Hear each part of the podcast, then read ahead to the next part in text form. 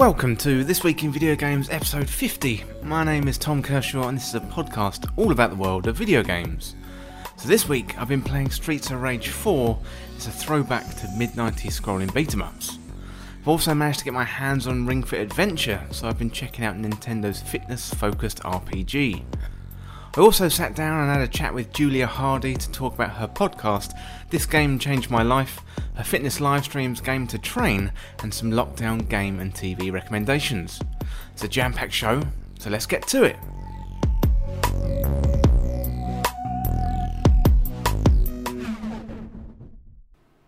Welcome to the show, everyone. I hope you're well and you're having a good week. I'm good this week, and we've made it to episode 50 of the This Week in Video Games podcast. Wow, you know, it's been quite a journey, and I'm really, really happy to reach this milestone. I originally started this out as my own kind of creative endeavour, but it's grown beyond my initial imagination from the podcast to the YouTube channel and the website. So, to everyone out there who listens, the community I've built in Discord, thank you for listening and engaging in the conversation. I couldn't do it without you, and so here's to the next 50 episodes, and let's see where this thing goes. So I've been keeping up with the news roundup shows in between the main shows, so if you haven't had a chance to check them out, please do so on your favourite podcast app or on YouTube. You can find them in the same feed as this podcast, so hopefully you've been listening to those. There are mini bonus episodes out every few days and everything you need to know in video game news wrapped up in just a 10 minute package. So check it out and let me know what you think through iTunes reviews or YouTube comments. I do read every comment I get and I try to respond to them all, and I definitely value what you think. Right, so let's get into what I've been playing this week. This week I've been playing Streets of Rage 4, and I'm a big fan of games like this, so it was nice to jump back into the genre after such a long time. It brought back some great memories of going around my friend Jamie's house, and shout out to you man, playing old broken arcades in his garage. I've also been making my way through Final Fantasy VII Remake, and once again, I have failed to finish it in time for the podcast. I'm sorry, but I'm taking my time with it, and I'm really enjoying it so far. So if you haven't played it, I definitely, definitely recommend it. I think I'm going to run out of time though, because I really want to play The Last of Us before the second one comes out in a few weeks, so I really need to get a move on. I've also been trying out Ring Fit Adventure after managing to get my hands on a copy, so I don't think I've ever been to lengths like this to get a video game before. I found out about the wonderful world of stock alert websites, as Ring Fit Adventure had been sold out all over the place recently, so I some alerts set up, they went off, I'd rush to the website, I'd try and buy it, and I was always too late until a few weeks ago when Amazon France had a copy and they delivered it pretty quickly, so I'll give you my impressions on that later on in the show. Otherwise, I've been keeping up with Destiny and getting into some legacy content. I've actually gone back and I've been playing through a lot of the Forge and the Reckoning content. So, they're activities that came out at the start of 2019. It's been really good fun actually. I've been making some guides on some older weapons and builds. So, if that's something you're interested in, check out my YouTube channel for guides on how to level up your Guardian, as well as a few opinion pieces on the latest changes in the game. And talking of changes, Luke Smith came out recently to tease the Destiny community about the next steps for the franchise and some changes that all sound super positive, so I'll go over those later on. First of all, this week, let's have a look at Streets of Rage 4.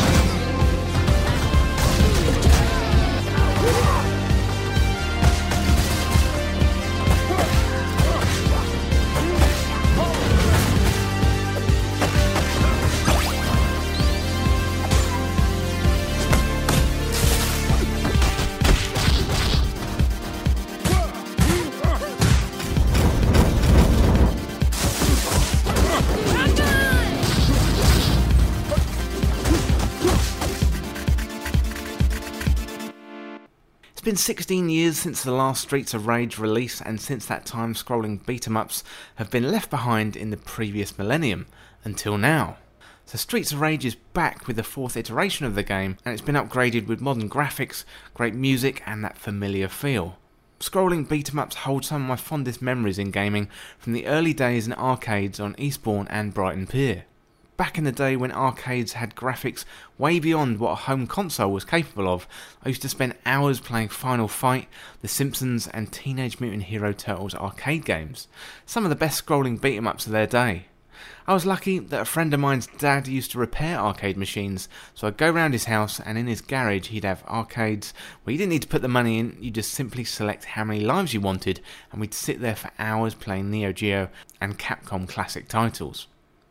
So wind forward a few years and the original Streets of Rage trilogy came out on the Mega Drive, and these weren't quite the perfect arcade recreations, but it was the first time that you could have impressive graphics at home, and it was a huge leap from what we'd been used to on NES and Master System.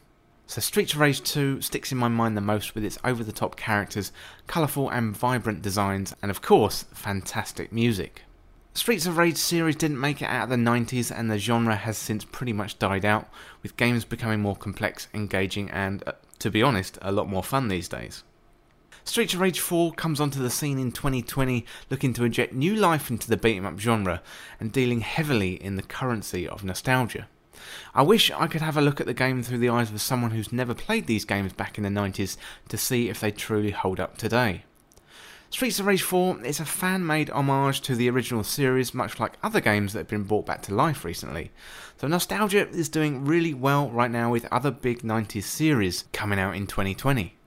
Streets of Rage 4 is quite unique though, as it tackles a style of game that's faded away almost completely in the AAA space.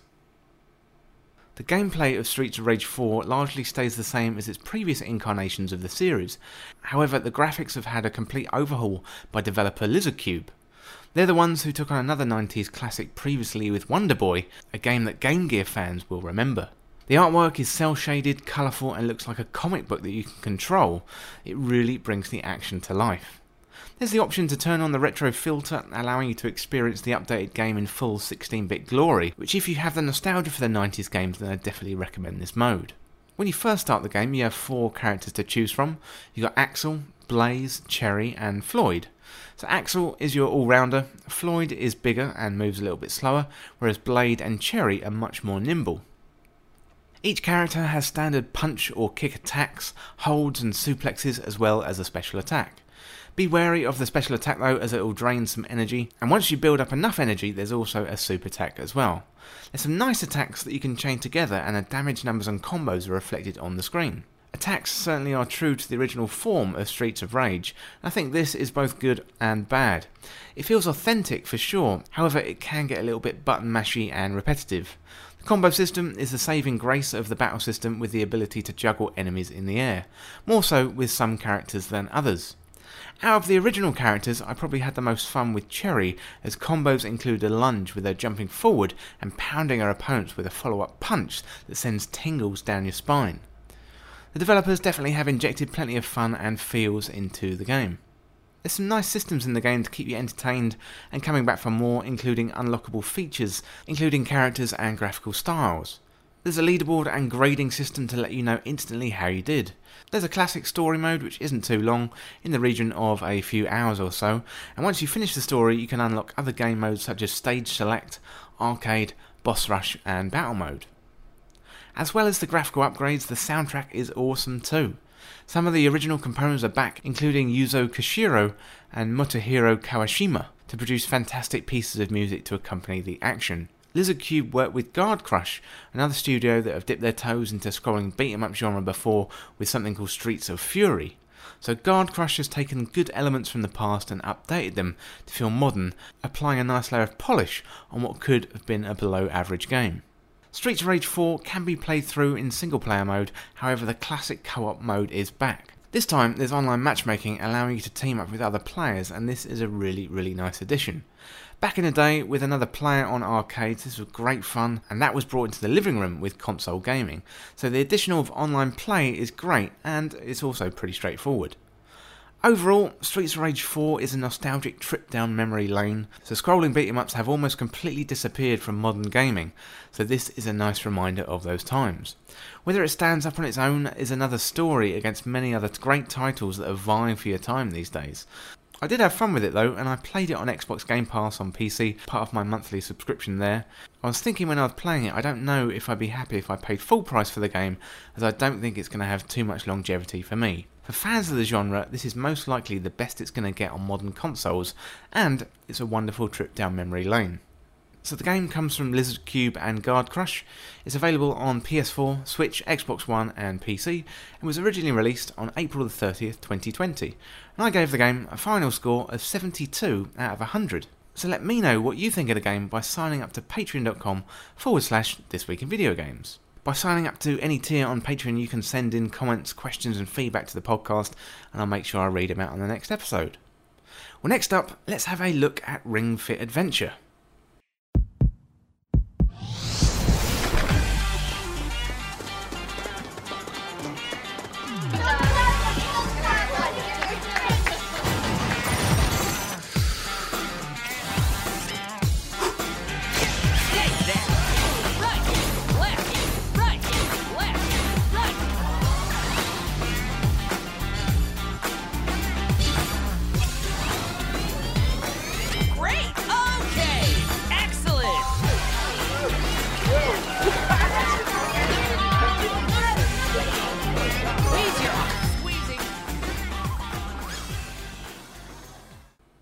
Nintendo isn't new to the fitness game genre with the success of Wii Fit years ago, but Nintendo is back with a new and improved version called Ring Fit Adventure.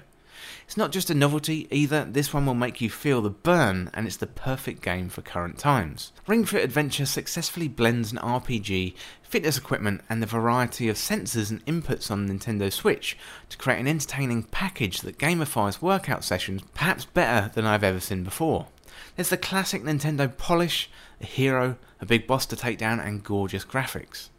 The game comes with a couple of attachments. You've got the Pilates ring called a Ringcon, which you attach one Joy-Con, and a strap which you tie around one of your legs and put the other Joy-Con in. Used together, this can provide Ring Fit Adventure with the info it needs to guide you around a world of fitness. I say guide, but this game really puts you through your paces. I wasn't expecting to sweat as much as I have done whilst playing this game, and it's certainly the best home workout I've tried outside of watching fitness YouTube videos. Throughout the main activities in the game, you'll be pulling the Pilates ring, lunging, running on the spot, and getting into yoga positions. Wii Fit was a success for Nintendo, however, it was more of a kind of copy what you see on the screen kind of experience. Ring Fit Adventure, however, is what it says it is it's an adventure. So it looks like it's been made with the Breath of the Wild engine to create this world, and this is equally a video game and fitness experience with characters, a world to explore, side quests, and bosses to take down. Nintendo has tinkered with technology like this leading up to this point, so Wii Fit is well known, but there's also the Nintendo Vitality sensor, which never saw the light of day. Although there are remnants of this found in Ring Fit Adventure, as after a fitness routine, you can read your pulse to help you provide more information to the fitness report at the end of your session. I really like how Ring Fit Adventure takes care of you. When you open up the game to stretch out, and your companion is always reminding you to top up on water and take a break if you want to. At the end of a session, you ease out the game with a stretch routine, and you can tweak the difficulty levels at any time, so if you feel tired or worn out, then you can adjust things. You can equally turn the settings up too, so it works both ways. Nintendo has balanced the hardware and interaction with this game to perfection. The Joy-Con that's strapped into the Pilates ring acts as your controller, so you can navigate menus as if you were using a steering wheel. Both Joy-Cons manage to read your body movements with a good amount of accuracy, and after a few minutes it all just feels second nature. There's a few modes to the game. You have a main campaign, or you can do one off sessions. Unlike other RPGs, you actually have to run around on the spot to explore the environment. Along the way, there's hidden coins that you can collect and use to buy power ups later in the game. You're on a set path and enemies tend to block you and challenge you to battles, where you have to perform a mix of exercise routines to knock them out. The exercise is kind of split up nicely, so running around the environment gets you nicely warmed up, and then the enemy battles consist of yoga poses, twists, and squeezing the Ringcon. As you progress through the game, you can unlock new moves, get bigger and better power ups. The story is fairly basic video game fare. You know, you're trying to restore the power of your companion who's had it stolen by the big bad, a huge muscle bound dragon who loves working out. He's kind of like a jacked up Bowser who loves to do push ups. The variety of workout moves will be sure to test every muscle in your body, as the Ringcon is robust and provides a good amount of resistance. The day after my first session, my arms and legs were aching, and it's a good sign that this was doing some good to my body.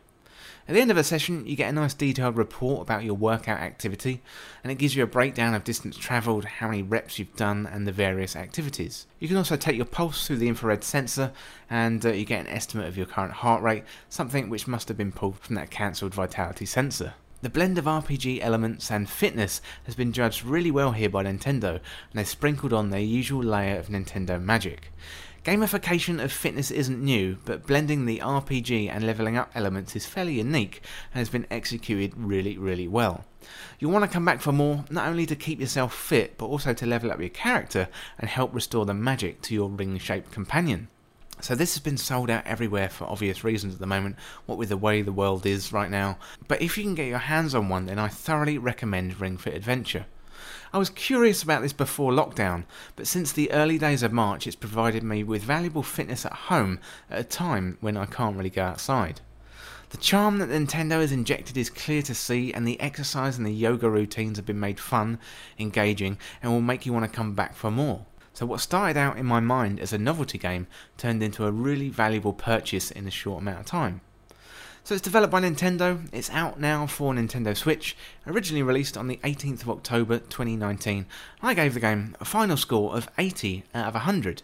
But let me know what you think of Ring Fit Adventure by signing up to Patreon at patreon.com forward slash this week in video games. So, talking about fitness, next up, I was lucky enough to have a chat with Julia Hardy, games presenter, podcaster, and fitness guru, and we had a chat about a new podcast on BBC Sounds, This Game Changed My Life, as well as a workout live streams Game to Train. She also gave me some great game and TV recommendations for lockdown, and also why I should really, really play The Witcher 3. So let's go over to that interview now.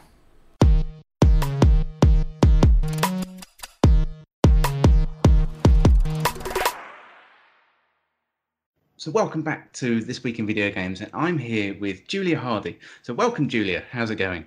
Um, good. Uh, I'd like to be going outside a little bit more if I could, but other than that, totally fine. yeah, the the lock. What what week of lockdown are we in now? We're in like week six or seven. I'm not. I can't really remember the concept of time. No, um, it's basically just one long day in my room and I don't. I honestly, I have no idea what's going on. Some days I just don't see anybody at all because I'm not. Well, okay, so I'm not completely alone. Uh, me and uh, a neighbour of mine were spending so much time together in the run up to lockdown that we decided that basically, if one of us has it, then we both have it. So it's kind of best of both worlds. My flatmate disappeared off back home to Greece and just sort of left the flat.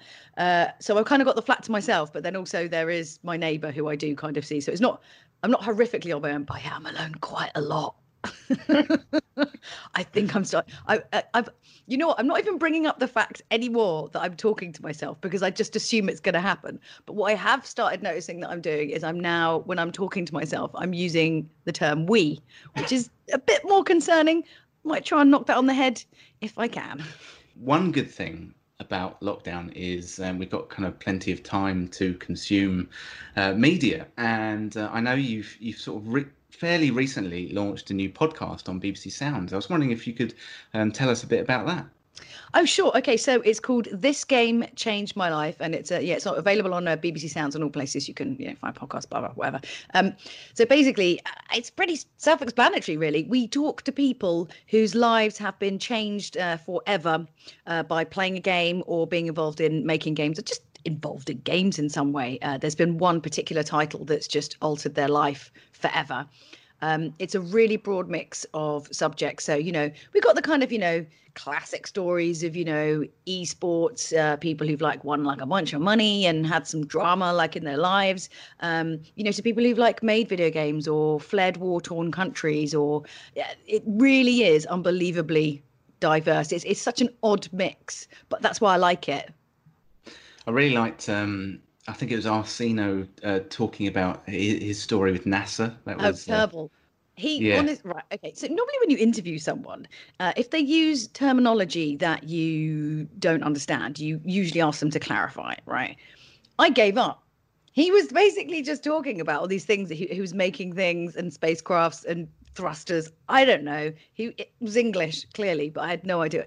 He was using so much terminology. I had no idea what it was. I was like, this is going to take at least an hour. Uh, if I try and like get him to, I'll just let him talk. He's just going off on one. I love it. It was great. And uh, uh, Ryan's story as well, like I thought was, I thought was really, really moving. That that one, that one sort of almost had me in tears listening to that one. Yeah, I mean Ryan Hart. Everybody who knows anything about fighting games knows Ryan Hart. He is he's the boss, man. He's uh, he's transcended uh, uh, age. I don't know. I mean, it's important to bring that up. I think because you know a lot of esports competitors uh, tend to be very very young. You know, uh, Call of Duty players often talk about the fact that once you get over 21, like just forget it or whatever. You know, but he transcended. He's had a really long illustrious career over multiple games, which is unusual as well. Um, and then there's this story about how when he first got into winning championships, he didn't have a place to live. He was homeless. He was literally living on the streets. And I've known Ryan a really long time. And this was, you know, it's it's an eye-opening experience. You just you never truly know what's going on in the background of someone's life or in their story. I mean, we all make huge assumptions uh, about people and where they're from and what kind of life they've had. And I think it's um, it's continually surprising to me that there are you know very successful people who have had still still become successful even with some huge what you would see as disadvantages. But then um, you know fundamentally he talks about it in the episode how you know without video games he wouldn't be where he was today. But not only that, he he he sort of says he he doesn't even think he would be alive because video games are the thing that got him through that incredibly difficult time in his life. And it went on for a number of years. It wasn't just a short period of time he was homeless. You know, it was quite a number a number of years. Um, yeah, so it's just it's just mind blowing. And he's a great guy anyway. He's he's got his really good perspective uh, on kind of how everything happened and how it all sort of worked out. But yeah, it was an amazing story. So talking um, talking about kind of video games getting you through difficult moments because I, I, I still find when I say to people that I play video games, they they still sort of look down their nose at me a little bit and as if I should be sort of reading books or you know going to the opera or you know whatever. Um, but this, you know, obviously the the the times that we're living in is. Um, you know, you kind of need something like video games to get you through. We were talking about sort of video games supporting Ryan, getting him through his mm. tough time. Yeah, I think we're all we're all in a bit of need of that at the moment. Um, agreed, and I also think that um, I think this is going to be quite a, a, pivotal moment for gaming in a lot of sense because whilst I think people would have come into uh, lockdown with that potentially that perspective on gaming, uh, I think a lot of people are going to realize how important gaming is and what it can bring uh, into their lives. After there's only so much TV you can watch before you're like, tear out my eyeballs. I can't stand. I just don't want to do this anymore. You know. Whereas with video games, like we like we know, I mean, lockdown, schmockdown, whatever, right? I could easily like if they brought out Cyberpunk 2077 right now, I would literally, I wouldn't even know that lockdown had happened. Yeah, I would have just been indoors playing it anyway, you know, because it's engaging and it's exciting, uh, and I think a lot of people are going to come out of the other side of lockdown realizing that. So I think it's gonna, I think there's going to be a shift, a cultural shift in um, in how people look at it, and certainly in how it's been reported as well. I, I noticed someone put a couple of uh, articles side to side. I think from I don't know one of the the, the red top papers. You know, gaming causes violence or something. It was something along those lines. It was a negative article yeah. about video games, and then next to it now, it's like, oh, what games you know can uh, prove to like lift your spirits or whatever so people's you know even the papers are starting to shift their um shift their perspective on that which is good about time i don't know if anyone has asked you this question before, but in sort of relation to your your podcast, mm-hmm. I mean, have you got a game that changed your life? Um, not in the same way in terms of like the interviews we've got. I mean, we're talking about people who have been through some really extreme situations uh, and periods in their life and, and it's a singular game that has totally shifted it i've obviously like everyone i've had games uh, through the course of my growing up who that have, have changed my perspective or got me into games. I think probably most recently, and you were just touching upon this here about how games can really save you and help you help get you uh, through periods in your life. Um, so like my, my family situation has been a little bit uh, messy. Like my dad has terminal cancer, my mum has Alzheimer's. There's a whole lot bunch of stuff going on, right? Um, and one of the things that I noticed um, after my dad getting diagnosed was I felt I really struggled to um, to play video games, and it it became very difficult because obviously it's my job and it's my passion. And I think some I think sometimes when you're very sad, it will naturally take away the thing that brings you joy. And I really struggled with games. Like I'd have to almost force myself to sit down and play them. And you know, this is my job. It's supposed to be my passion. And I just sort of kind of fought through that because I was like, I will find that again but I just don't feel it now. But it just it just went on for a really long time. It was it, honest. I'm not even kidding. It was a genuine life struggle. Um, and then it was um, beginning of last year when things really kicked off with my mum. My dad got really sick. His cats came back. Uh, they were going to put my mum in a home. There was like all of this stuff going on. Like I can't even. It would take the entire podcast to explain the the the, the complete colossal like you know when it's like this happens and then that happens and then it's like a ludicrous drama of events happened and I was experiencing so much stress. Uh, like like the likes of which I've never experienced before in my life for, for like a sustained period, like weeks on weeks. I had like stomach pains and cramps. I was so stressed all the time, put it that way. And it was when I um it's when I um ended up uh, starting to play God of War, and I was like, and I was on a BAFTA jury, and I was playing it for the jury. I was sort of going through the same thing where I felt like, oh, it's going to be a real struggle for me to get through this game because the joy has gone and I, and I you know because of all the stuff that was happening in my life. And it's something funny happened. Something just clicked with that particular game where the knot in my stomach disappeared. And it was the first time honestly in weeks i didn't feel like almost like like this i've never experienced stress where i've had a stomach pain the constantly the whole time. Um and it went away.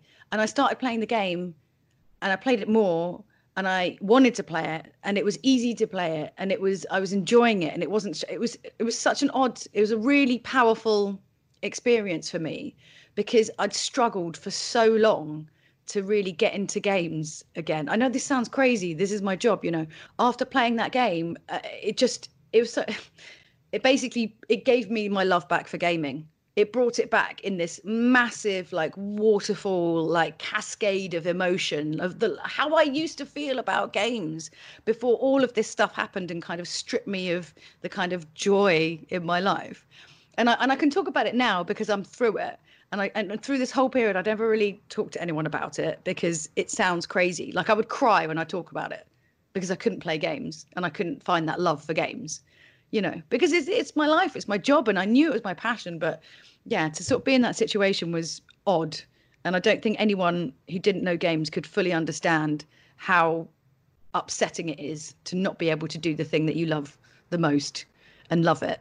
It's it's weird. Anyway, so in answer to your question, what that I've explained within a forty minute uh, soliloquy, was was God of War really just God of War um, reignited my love and passion for games when life had basically stripped it away from me.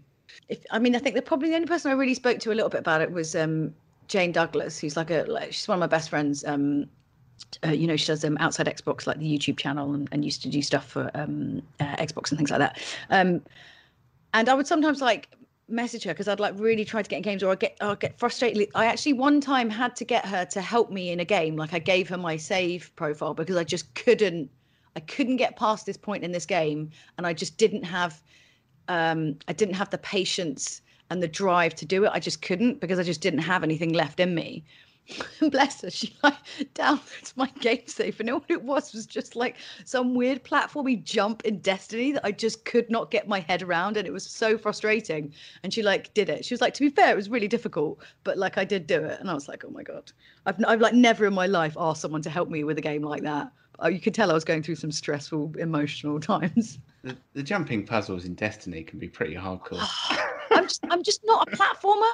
I, there's something about jumping that my brain does not like. Like it hates it. Like even in like really old school platforms, I'm like, it's stupid. This jump is stupid. I don't know. It brings out the four year old like aggressive toddler in me. I don't know what it is. I mean, how can how can people, if if if they haven't heard of the uh, so this game changed my life, um, how how can they uh, get hold of it? So if you go to BBC Sounds, which is um, it's not region uh, locked in anyway. So actually, if you're listening to this anywhere in the world, you can listen to the podcast on there and just literally just type in "this game changed my life," and there'll be this really weird picture of me and Aoife uh, pop up, uh, looking like uh, GTA characters. That's the one. That so, illustration's awesome. Yeah, it's great. It's great. Um, we went through like a, a few different designs of that, but um, yeah, Aoife, I complain because I think I look too like, and Aoife complains because she thinks she looks too serious, and it looks like she's judging my. I don't know. It's funny. It's a funny juxtaposition of faces. I wanted to move um, slightly away from your your new podcast and onto Game to Train, if that is okay. Oh yeah, sure, sure. And uh, so you've been you've been doing um, uh, weekday training sessions uh, called Game to Train. You're live streaming. I was wondering if you could tell us a little bit more about that. I have had the idea for Game to Train since the inception of Xbox One.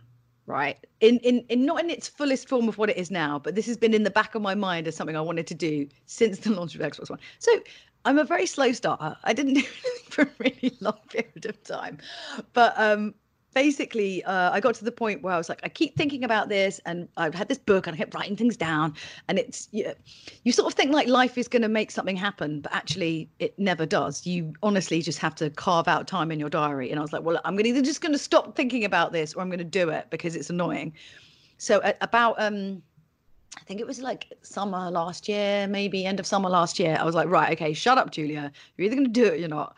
So I basically set aside um, an hour in the morning every day. So I just do an hour.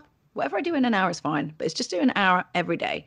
Uh, and basically, the concept um, is a, uh, a workout program that's designed for gamers. And that sounds really stupid, like, oh, why are gamers like really different? Do they like have different knees? Which was what someone sort of said to me. And I was like, no, it's not. it's basically the, the concept is that all of the routines are designed around different game character types because fundamentally each of the different types of characters you get in different games uh, illustrates different type of fitness and different type of workout programs. So you have someone like an adventurer like a nathan drake or a lara croft that's kind of jack of all trades. You know there's a little bit of plyometrics a little bit of jumping in there. There's a little bit of fighting but like nothing too specific. And it's kind of sort of general kind of fitness. And then you have like an assassin character which is not about punching someone in the face. It's about being very quick, being very light on your feet, being very silent. So it's all kind of speed and agility and like elements of parkour and things like that. And then you have Super Soldier, which is kind of the precursor to like lifting heavy weights at the gym. So it's more about kind of like bulking up and about kind of tempo and time under tension. And anyway, like this. Or, or like even like the Knight character, which is just pure endurance. You've got to kind of you're wearing, wearing a really heavy lot of armor, uh, and you just got to keep going see that field, you just got to march through it. I'm sorry, you can't just stop or whatever. You just got to keep going. Um, so I've, I picked these like four characters that I thought were the most kind of important. Those four like I just discussed, and I designed uh, not only sort of how the how the structure of the workout would sort of be relevant to the character, but also the moves. So I've basically designed bespoke moves for all of the characters, which was hands down one of the funnest things ever. Because basically, I would watch playthroughs of games and be like, "Ooh, what kind of move could I do with that? Ooh, I could do a bit like this. I'm going to call it something funny." Uh, it's basically that. So um, I have all these different characters. Um, each of the workouts is designed for everybody. So uh, the way that the workouts are put together is like uh, there's uh, 10 minutes each with 60 seconds uh, for each of the moves. So there's only 10 moves in each workout. Um, so if you just wanted to do 10 minutes you could do 10 minutes. But then there's like a leveling system within it. So depending on how long uh, and how long you can do the moves you have a different level. So it basically means that everybody no matter what your fitness can work out at the same time uh, and I'm very clear about the fact that it doesn't really matter what level you're at. It's about what level you improve to. So you could start at like a level one and go to a level two, and that's great. Or you could start at level three and go to a level four, and that's also great, if you see what I mean. Um, I just wanted to make it fun because all the fitness stuff I've seen has always been a bit like if you log into any app, it's always like, what would you like to do? Would you like to A, lose weight? B, build muscle? C, maintain? And you're like, I don't do any of those things. I want to I want to be freaking Nathan Drake. Where's the button for that? Like, you know, I don't want to just these things are boring. Don't just tell me to do 30 seconds of burpees. Why am I doing them? Why am I doing the burpees? How is this going to possibly help me in life? So the idea is is to make you as like the video game characters as possible, basically. So not only in the fitness and the moves and how like it's they they call it functional fitness. I mean, all fitness is functional, but it's more about showing how this would actually benefit you in life. So in terms of branding the moves and how we do them, and sometimes they're kind of compounded together, like a couple of things together. Um, it shows you how this is actually going to help you and make you more like that character in real life. And then the next level of this is like I have weird little side quests where I make people go off on adventures as well because it's all about being like the video game character. Um, but yeah, so I've been doing this, and then um, obviously lockdown happened, and uh, I didn't really anticipate to do a whole bunch of live classes. It was not really, it's not really what I imagined I'd be doing. Um, I thought I was just going to make an Instagram page with cool stuff on it. But I was like, screw it, let's just do some live classes. So I started them, and at the end of this week, it will be six weeks. I've been doing live classes at like 8 a.m. in the morning, um, Monday to Friday, and it's been great and it's been great to test it out. It's been great to get all this kind of live feedback from people, like things they hated, things they loved, uh, what characters they liked. Um, I did like a little two week adventure, like whole routine together, so people could like test it out over a period of time. And um, yeah, I just streamed it on uh, Instagram and um, on YouTube and now on uh, Twitch. And I've kind of saved all of the vods on um, onto YouTube because let's be honest, not everyone wants to get up at 8 a.m. and work out with uh, a psychotic woman in a crop top. I mean, some people do, but not everybody. It sounds awesome. So, how can how can um, people uh, get involved if they if they want to? Okay, so um, if you you can follow me on YouTube, which is just uh, youtube.com, obviously, uh, forward slash it's Julia Hardy, so like ITS Julia Hardy. Um, that's actually the same for all of my socials. So um, you can uh, go and follow me on Twitter and I'll post stuff on there. Uh, Game to Train itself has its own Instagram. It's just at Game to Train, uh, and the same for Twitter. So um, I'll be updating that with kind of like when things are happening and like what's kind of going up. I'm currently in the process of making the entire move deck, which is in oh my god.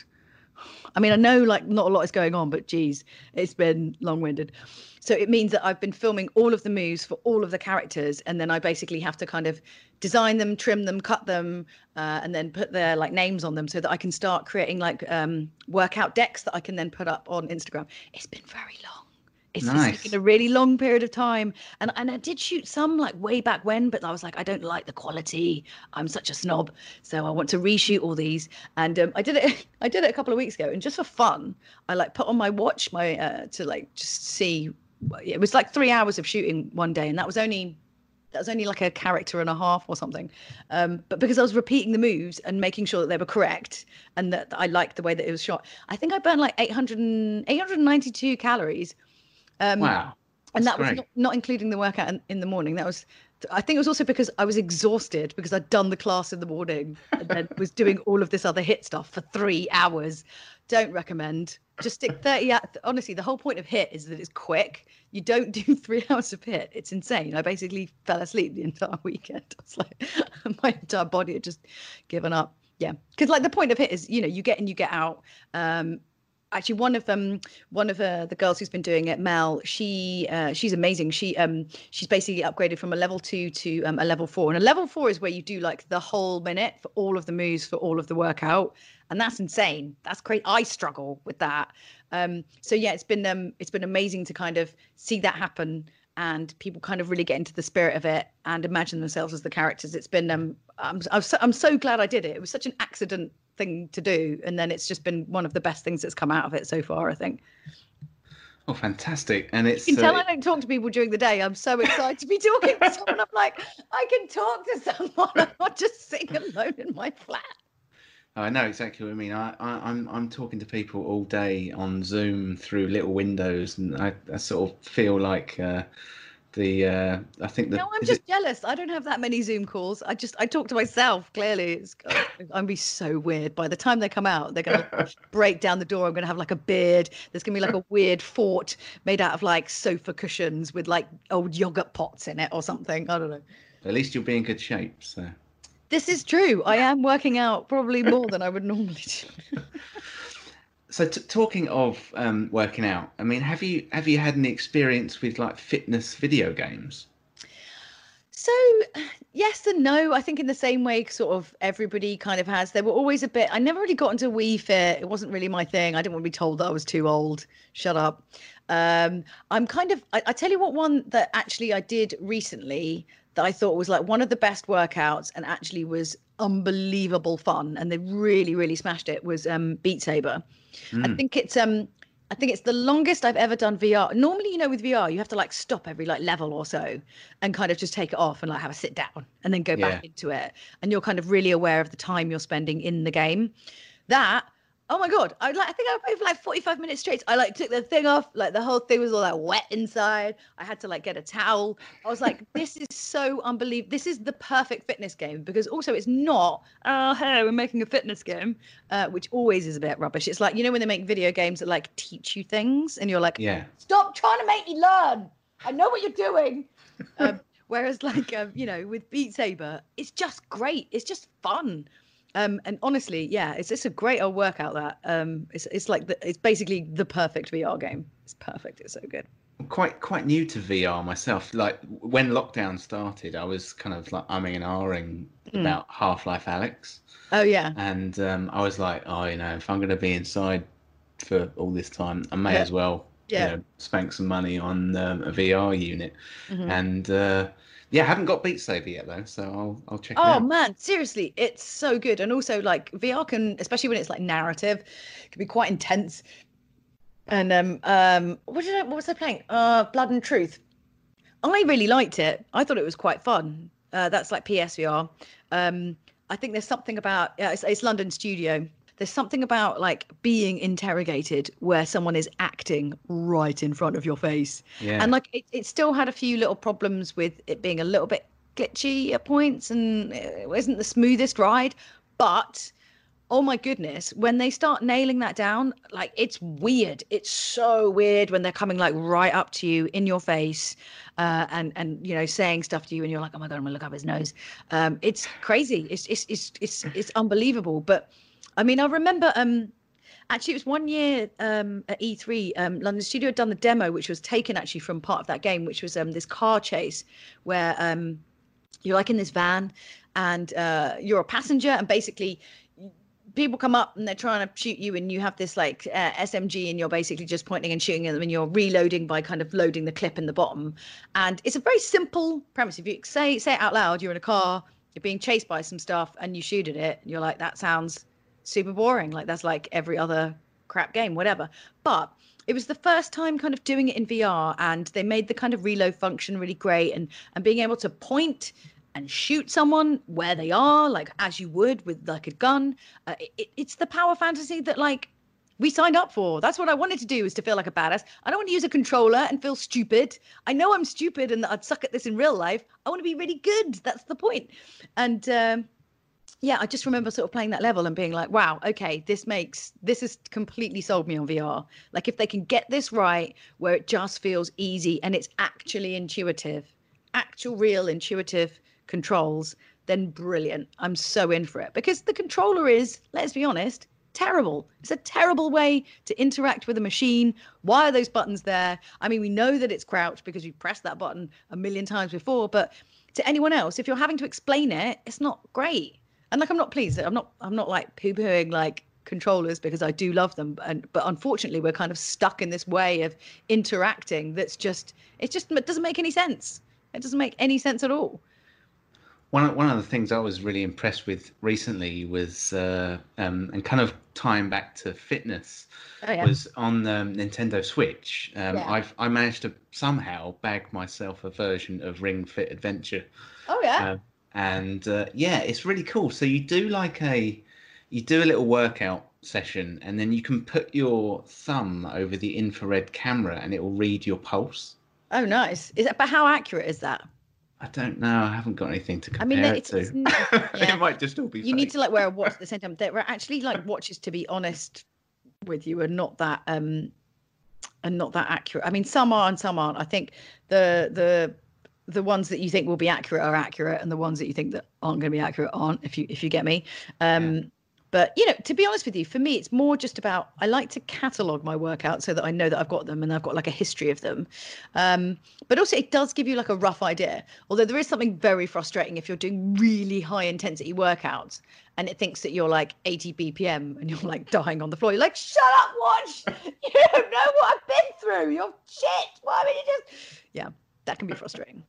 Um, but it's yeah, it's it's more about just getting like a rough rough idea of what's kind of going on. I mean, anyone who's getting into fitness, there's a really simple sort of rule of thumb in terms of working out what your heart rate is doing and, and how your body is doing. Um, and it's it's the talking test. So um, if you're kind of there's a sort of thing where like you can kind of if you can uh, say you're like jogging and you can hold a conversation you're obviously at a much lower sort of uh, bpm and then the more you're sort of like perhaps you can't say a full sentence uh, without having to sort of take a breath. And then there's the other one where you just can't talk. Mm. and those are kind of the three stages that you look at anyway in terms of like what your body is doing. So it's it's pretty straightforward. I mean you sort of know what's happening. That's cool. Or you should do like if you're like, oh, there's well, probably about 90 BPM. No, it's not. No, it's not. I, I definitely recommend um, checking out your workout routines uh, for everyone out there who's interested in sort of keeping fit whilst in in lockdown. Um, and uh, so, have you got any have you got any games that are kind of helping you through uh, lockdown? I, I, sort of hate that phrase lockdown, but I, I keep using it. yeah, no, no, no, it's fine. Um, so what am I doing? The weekends in the morning i'm just doing a little bit of animal crossing but i'm not really heavily getting into it uh in the, like i'm not like dedicating hours and hours i tend to just do it for like a couple of hours in the morning and then like okay i'm done um uh, and I don't know. I don't know if I really want to get that deep into the whole turnip thing. I just, I don't mm. know. I'm, I'm not very good with money. I'll probably make some terrible decision and lose it all somehow. Uh, like life. Uh, so I'm also playing um, Breath of the Wild. That's like my, that's like my weekend game when I just want to play something that just makes me really happy and really chill and lovely.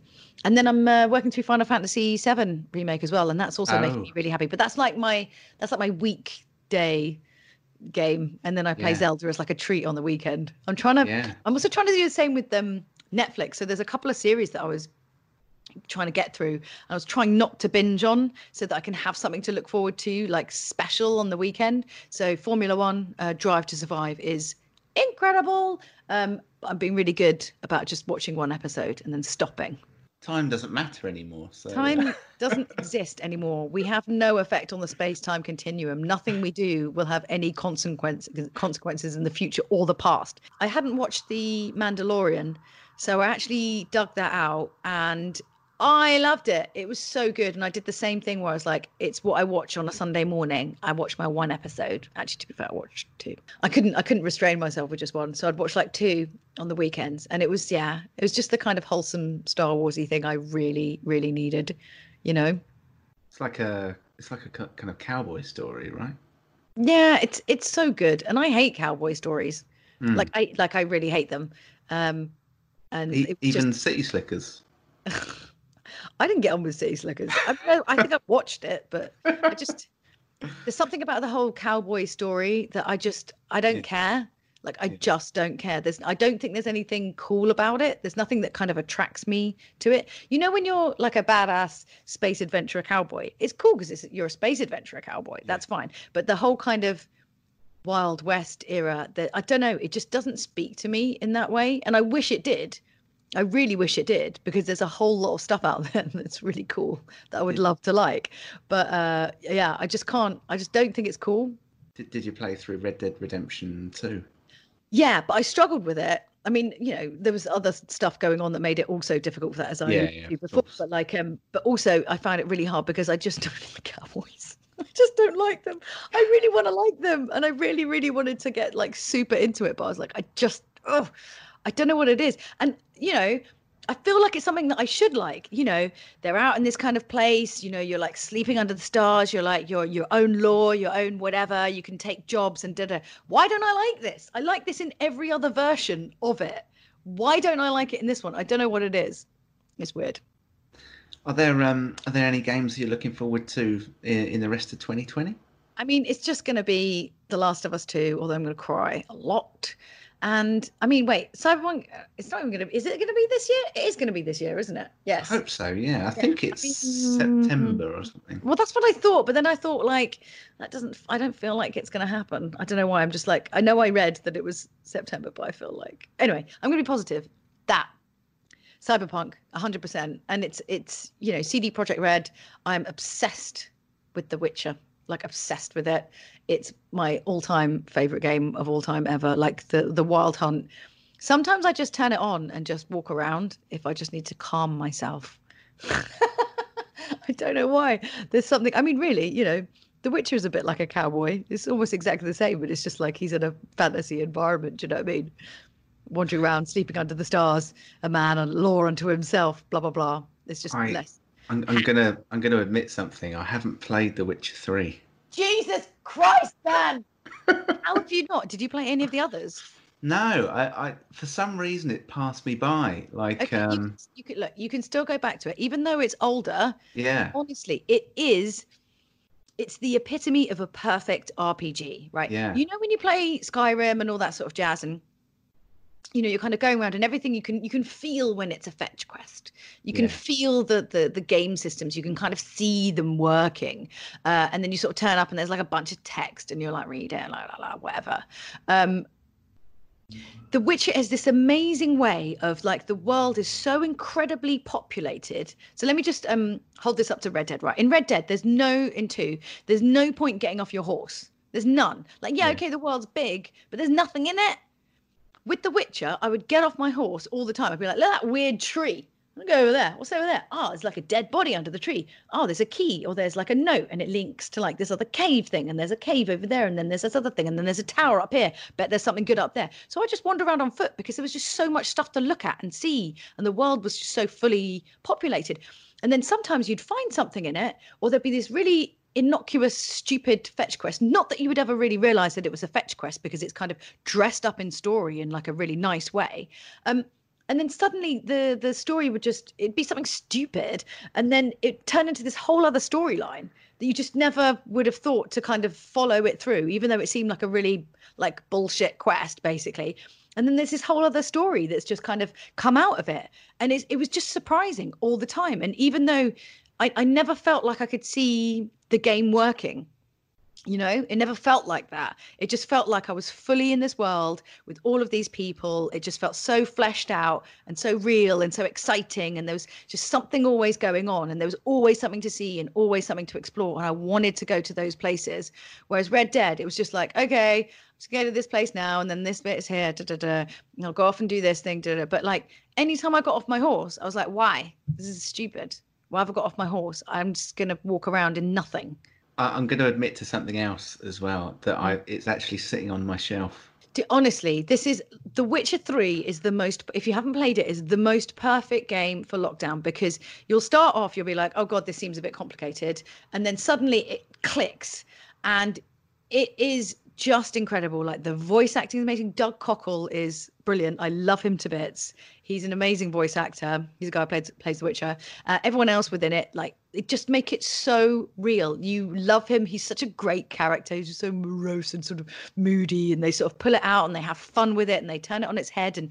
There's dark moments. There's moments you have to make big decisions. It's got everything you could possibly want. And honestly, you'll suddenly realize that lockdown ended like three weeks ago and you didn't even know because you're just so in it. Now is now is the time. I think, you think- should really play it. It's it's one of those games that I hate being this person. It's one of those games that as a gamer you really should have experienced and played to some degree. Yeah, just I know. because just because it is so good and even now I'm still like it's like my favorite game. And years later it was like it was utterly perfect. And not just because you know sometimes you just play a game at a time in your life and it has that nostalgia attached to it, but there are, you know, a few things that could be better about it it's not that. It's just a a really fantastic well-rounded incredible game and that's why i'm so excited about cyberpunk because if it's got like even 50% of what they accomplished with the witcher it's going to be spectacular. Like and i trust them implicitly. I trust them implicitly to make it good because they are so passionate about it and so passionate about making the game good and they know the sort of weight that they have on their shoulders but they don't strike me as people that are going to buckle under that pressure mean, now would be the perfect. Because I think it was originally slated for the middle of April. Yeah, it was. It was. And then um but then you know, I don't I don't want them to release it if it's not going to be perfect. There's Yeah, no that's true. point. You know, like anyone who keeps moaning about it, I would rather they took their time, didn't destroy their staff and just got it done properly and released it when it was ready. You know? the the whole um because the, the fallout of the Naughty Dog uh, leaks this week as well. With I think uh, I've avoided it. I don't yeah. know anything. uh, me neither. I'm, I'm sort of I've set loads of sort of keywords on Twitter to to avoid avoid that sort of stuff. But it's uh it's. Uh, I think that's actually got a release date now. I think it's. Um, is it yeah, they June? did a countdown. Yeah, yeah, June, June. They did a countdown of like they were like it's a hundred and something days or whatever. Anyway. Yeah. I I, I don't really pay attention because I think like when it's definitely set, then I'm going to really get excited. I'm not going to put my hopes onto a particular time until I know it's definitely happening, like in the run up. And there's no point getting excited now because, you know, they might push it back or whatever. I don't think they will now. But, um, you know, when you're excited about a game, I don't let myself get excited until it's like the final furlong. That is the worst thing, like waiting, waiting for something to come out. I, I had that with um, Final Fantasy recently, where I was really, really, really um, wanted to play it on release day. I ordered it. I had a physical copy coming, and no, that was an error. Straight away. I know. I know. no, no, no. Just never, never order physical copies. Yeah. You always get screwed. Just don't do it. And also, can I just say, just don't pre-order because yeah. this is the problem. They end up making terrible decisions based on the fact that they've got these pre-orders and stuff like that. I think you're better off just get yourself a digital copy on release. Wait till you hear the reviews and stuff like that as well, just because otherwise people tend to get bit shafted with uh, the pre-order stuff. Well, Julia, I've, I've, taken up loads of your time today. I really, I really appreciate um, you. Sorry, nothing hasn't can- cancelled. It's fine. Like, well, I, I, yeah, I really appreciate you taking the time to to talk to us on this week in video games, and uh, definitely recommend everyone go out there and uh, download this game. Changed my life, um, and check out Game to Train. Um, I, I, don't know if you have any social media stuff you want to give a shout out before we, um, before we oh, finish. yeah, no, just um, all of my social media is basically all the same. So it's ITS Julia Hardy. So like it's Julia Hardy. That's the same like on all platforms. That's my YouTube, my my Twitter, my Instagram, everything. And then Game to Train is just the same. It's just at Game to Train. Um, like I say, uh, uh, download the podcast on BBC Sounds, um, and then you know go leave reviews, subscribe, all that jazz, you know stuff. Julia, it's been an absolute pleasure, and no I hope lock, lockdown uh, ends soon and we can sort of get back to some kind of normality. But yeah, it's been an absolute pleasure. Thank you very much. No problem at all. All right, cheers, on. Well, that was me there talking to Julia Hardy, and thank you so much, Julia, for taking the time to talk to us on this week in video games. I really, really appreciate it. And once again, I definitely recommend everyone go out there, check out This Game Changed My Life on BBC Sounds, and also check out Game to Train on YouTube and Instagram. Well, next up, let's have a look at some changes coming to Destiny 2 rewards.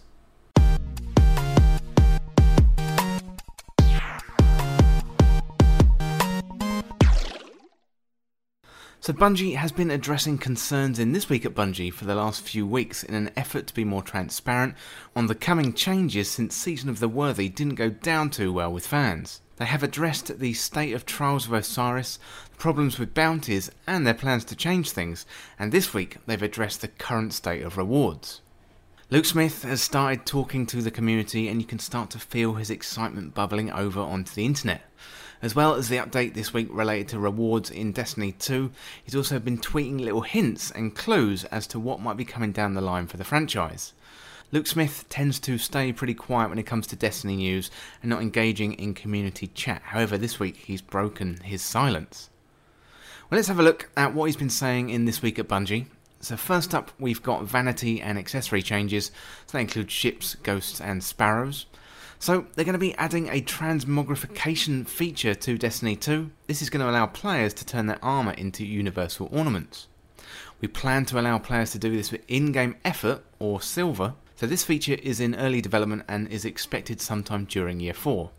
Each season we will deliver an aspirational pursuit for armour, so we haven't done this consistently in Destiny 2, and this armour will come from activities and not the season pass or Eververse. As an example, we removed the Eververse armour from Season 11 and itemised it into an aspirational activity because this is the right thing to do for the game. And this is an extension or perhaps a full implementation of a system that we have in the game right now. So a full transmog system is going to allow us to apply the look and feel of any armor piece to something else with better stat rolls. So we've got a partial implementation of this at the moment, but this looks like it's going all out and uh, it's going to allow us to transform all of our looks and not be restricted to the armor pieces that Bungie wants us to use, allowing us the freedom to completely customize the visuals of our guardians. Finally, this is great news. The interesting part here is in-game effort or silver. So it may be we have to kill like I don't know a thousand scorn, or perhaps there's a fast track system through silver, maybe a few pounds or a few dollars or something like that. It's good to get more detail about this feature as it's hard to judge at this early stage. But it's definitely a good thing that we can earn it in the game for all those new light players out there. You know, I don't really mind slinging Bungie a few extra dollars here and there, as Destiny provides me with thousands of hours of entertainment. But I think having that choice to do it in the game or purchasing it is absolutely crucial. Final point to mention here that this is in early development, so we probably shouldn't expect this during this calendar year, I'd say. I'd imagine it's probably going to be a season 13 or 14 feature. Next up, let's have a look at rewards for endgame activities. So, Bungie say, We are improving the rewards for aspirational activities, so raids, trials, and dungeons. Going forward, aspirational activities will reward players with power, items, and vanity. When we build an aspirational activity, it will have at least one accessory to pursue. The team is working on adept weapons for Trials of Osiris, that one definitely caught my eye. And Trials will get new armour, not reprisal, accessories and weapons in Season 13. That's very, very exciting. And Trials is going to get new armour every year, and Destiny's next raid will have brand new armour, weapons, and exotic accessories to pursue, no spoilers. So, all good news there. So, Bungie go on to say beginning in season 12, we will no longer be selling ships, ghost shells, sparrows, or armour ornaments in Eververse that are visually based on the themes from aspirational activities. We're not planning on changing existing items, as that's the time we could be spending on itemising the future, so that totally makes sense. Trials changes are much needed with the introduction of adept weapons. This really is a feature that should have been there from the start, as players need reasons to go flawless week after week. I fully expect if there's going to be a new raid for there to be new weapons and armour to go along with this anyway. Too many times we've seen items in Eververse that look similar to the current theme of the season. A recent example of this would be the ornament for Heir Apparent, and it looks really, really cool. Um, and you can also trace it back to something like the Whisper of the Worm ornament from that secret mission. I understand Bungie's point of view, you know, they're a business, uh, they're recently severed from Activision and working at making it on their own over the past 12 months or so, I don't really mind paying a few extra dollars or pounds for armour, although it is pretty rare. So, given the value they're providing to me for a $10 update per season, however, there has definitely been too much in Eververse, often the coolest looking stuff, and the fact that they're bringing out ships, ghost shells, and sparrows and having them in game, much like the ship from the Shattered Throne, that's a really, really good move. Bungie must be moving into a new financially secure place where we're almost 12 months removed from the Activision split, so there seems like good indications there from Bungie. So far, so good. Well, next up, let's have a look at core activity rewards, and this is something that we mentioned in the last video looking at the problems with bounties a few days ago. So Bungie say, we're adding a new set of armour for the core playlists, so Strikes, Gambit and Crucible. This armour shares a set of new geometry with decals and shaders specific to that activity. We will create new sets like this each year, so year 4, year 5, year 6, and that's really interesting in itself. Uh, this set will arrive alongside the next expansion, and I think that is the first time that Bungie have mentioned the word expansion in an official update. So it's all been kind of rumour. You know, we've all assumed that a full expansion is coming, but that's really nice to see that Bungie is specifically mentioning that word. So Bungie go on to say, starting in Season 12, we're adding new pursuit weapons each season. So this weapon can be earned by playing a preferred core playlist. This weapon will have activity-specific legendary skins and can be unlocked in each playlist. We will no longer be selling new legendary weapon ornaments in Eververse. This is very, very good news. So there's a few things here. Bungie adding more value to core activities with specific loot. We haven't had a vendor refresh for a while now, as new armour and weapons have been focused on the seasonal activities like Sundial, Seraph Towers, or Vex Offensive. So we're badly in need of a vendor refresh, and the fact that we're going to be getting specific loot for these core activities is great. Back in Destiny 1, this was a semi regular occurrence, although, to be honest, I might be looking through rose tinted glasses here. New pursuit weapons news is really, really exciting, although we're not going back to the three pinnacle weapon system from before. That's probably unreasonable expectation setting there right now. I'm hoping that we go back to truly unique and powerful weapons like Recluse and Mountaintop, game changing weapons where you can really, really feel the power, you know. Point of the Stag, it was a reasonable attempt at making a bow a ritual weapon, but I'm sure, like many of you out there, I just got this for the chase and then kind of simply put it away in my vault. If you think about pursuit weapons in the context of sunsetting, which obviously has to be done right, we could be about to see some interesting and powerful weapons coming in to shake up the sandbox. The final point here, Luke refers to Year 4, Year 5, and Year 6, so we could be seeing Destiny 2 continue beyond the short term. Folks have been speculating about Destiny 3 and when that's coming, and I'd say this sentence here indicates Destiny 2 is sticking around for the foreseeable future, and DMG actually came out afterwards, uh, I think in reaction to a tweet from Microsoft, to say Destiny 2 was going to be on the next generation consoles. So it'd be really interesting to see what uh, PlayStation 5 and Xbox Series X uh, does with Destiny 2. So hopefully, at minimum, we're going to get 60 FPS and uh, changes to the field of view to bring it in line with PC, and hopefully, hopefully, we'll get crossplay too. Finally, we've got news about Bright Dust and Engrams. So Bungie say we're making it easier for you to earn Bright Dust. We're going to be moving away from the character specific ways to earn Bright Dust and more towards account specific paths. This change is geared towards giving one player characters significantly more Bright Dust than they earn today. And we're updating the Bright Engrams to be more relevant, and the earned Bright Engram in the season pass will be updated to include various Year 3 Eververse items previously sold for silver and Bright Dust. And going forward, that Bright Engram will update each season to include Eververse items from 3 plus seasons prior. Again, all good news. Easier ways to earn Bright Dust to get all those items currently in Eververse, making it easier for players with only one Guardian to earn Bright Dust. Now, I don't have any stats to back this up, but I'd imagine many new players only have one Guardian, so making this process easier makes a lot of sense. In conclusion, this is probably one of the most significant This Week at Bungie updates seen in some time. So Bungie is essentially nerfing Eververse, and rightly so. This has become a continuous point of negative feedback from the community, with many of the best cosmetic items in the game found in the store. This made sense, you know, for the first year while Bungie were finding their feet apart from Activision, but it's great to see these changes and the winding back of the in game transactions in favour of earning them through core game activities. Adding more value and replayability to Strikes, Crucible, Gambit, Raids, and Dungeons makes total sense at the moment with core activities being focused on bounties and the seasonal kind of six person activities like Sundial or Seraph Towers. Adept weapons coming to trials is a no brainer, and the fact that we've got new pursuit weapons is really, really exciting stuff. I'm looking forward to see the three different skins that you can get for these and also what the new armour sets for Strikes, Crucible, and Gambit look like. In itself, this is a small piece of the overall puzzle of feedback we've been asking for as a community for some time. Together with the proposed trials changes and bounties reduction, this update has been welcomed with open arms by the Destiny community. The only thing left now is a trailer for the new season to get the hype machine really, really rolling.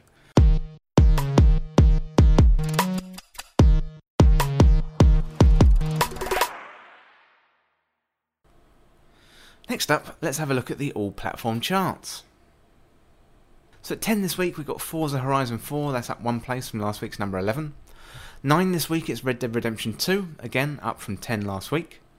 At 8 this week, Final Fantasy VII Remake, and that stays there from last week's number 8. Number 7 this week, Luigi's Mansion 3, and that's climbing the charts again from last week's number 9. Number 6 this week it's Star Wars Jedi Fallen Order, probably boosted by the recent DLC. And number 5 this week it's Grand Theft Auto 5, and that was last week's number 5 too. Number 4 this week is our old friend Mario Kart 8 Deluxe, up from last week's number 7. I'm wondering if this is ever going to be out of the top 10. I, I don't think so. I think it might be in the top 10 until the end of time. Number 3 this week is Call of Duty Modern Warfare. Number 2 this week is Animal Crossing New Horizons, and Animal Crossing been doing absolute gangbusters. It's uh, doing really, really well, and I think it's now Nintendo Switch's most successful game ever, which is unbelievable. At number one this week, it's FIFA 20 from EA Sports, um, up from last week's number two. Next up, let's have a look at what we've got coming out in the next few weeks. So on the 12th of May, we've got a few games. We've got Star Wars Episode 1 Racer, that's coming out on PS4 and Nintendo Switch. We've also got Virtuaverse, that's coming out on PC. On the 13th, we've got Deep Rock Galactic, that's Xbox One and PC. We've got Super Mega Baseball 3, that's coming out on PS4, Xbox One, Switch, and PC. On the 14th, we've got Best Friend Forever, that's Switch, PC, and Mac. Got Iron Fury, that's PS4, Xbox One, and Switch. Got Oddworld Munch's Oddysee, that's coming out on Switch. Now on the 15th, we've got Dungeon of the Endless, that's PS4 and Nintendo Switch. We've got Those Who Remain, that's coming out on PS4. Then on the 19th, we've got Golf with Your Friends, that's coming out on PS4, Xbox One, and Switch. We've got Gorn, that's coming out on PSVR. Finally, on the 19th, we've got the Wonderful 101 Remastered, that's coming out on PS4, Switch, and PC. Then on the 20th, we've got Cannibal Cuisine, that sounds like a strange one, that's Switch and PC. And we've also got Crucible, that's coming out on PC. On the 22nd of May, we've got Man Eater, that's coming out on PlayStation 4, Xbox One, Switch, and PC. We've got Saints Row, the third remaster, PS4, Xbox One, PC. Finally, we've got Sword Art Online, that's coming out on PS4, Xbox One, and PC. So nothing really catches my eye in that list, and uh, I think over the next few weeks I'm actually going to go back and catch up on some backlog games. So I've got to finish Final Fantasy VII Remake, I've got to play Last of Us before the second one comes out. After my chat with Julia Hardy, I really, really have to play The Witcher 3 as well. So don't choose small games, do I? Well, that's it for this week's episode. And if you want to get involved in the show, then do get in contact through Patreon at patreon.com forward slash this week in video games. You can find loads of exclusive audio up there, extra bits and pieces, extras from interviews, and you can actually check out the full interview with Julia Hardy. There's like an extra 25 minutes uh, where we talked about travels and uh, her presenting experience. So really, really good fun. If you want to check that out, please do. And you can always check out the latest on the website. So send in your questions, your comments, your video game stories. I'm always interested in hearing from you, and I really, really want to make the podcast more community focused. So sign up to any tier on Patreon, send in your questions and your stories, and I'll get them read out on the podcast. So I'm also available on Twitter, Facebook, YouTube, and Instagram. So search This Week in Video Games on your favourite platform and join in that conversation. Well, thanks again for hanging out with me and chatting about video games. I hope you have a good week. I'll talk to you in a few days' time, but for now, I'll see you soon.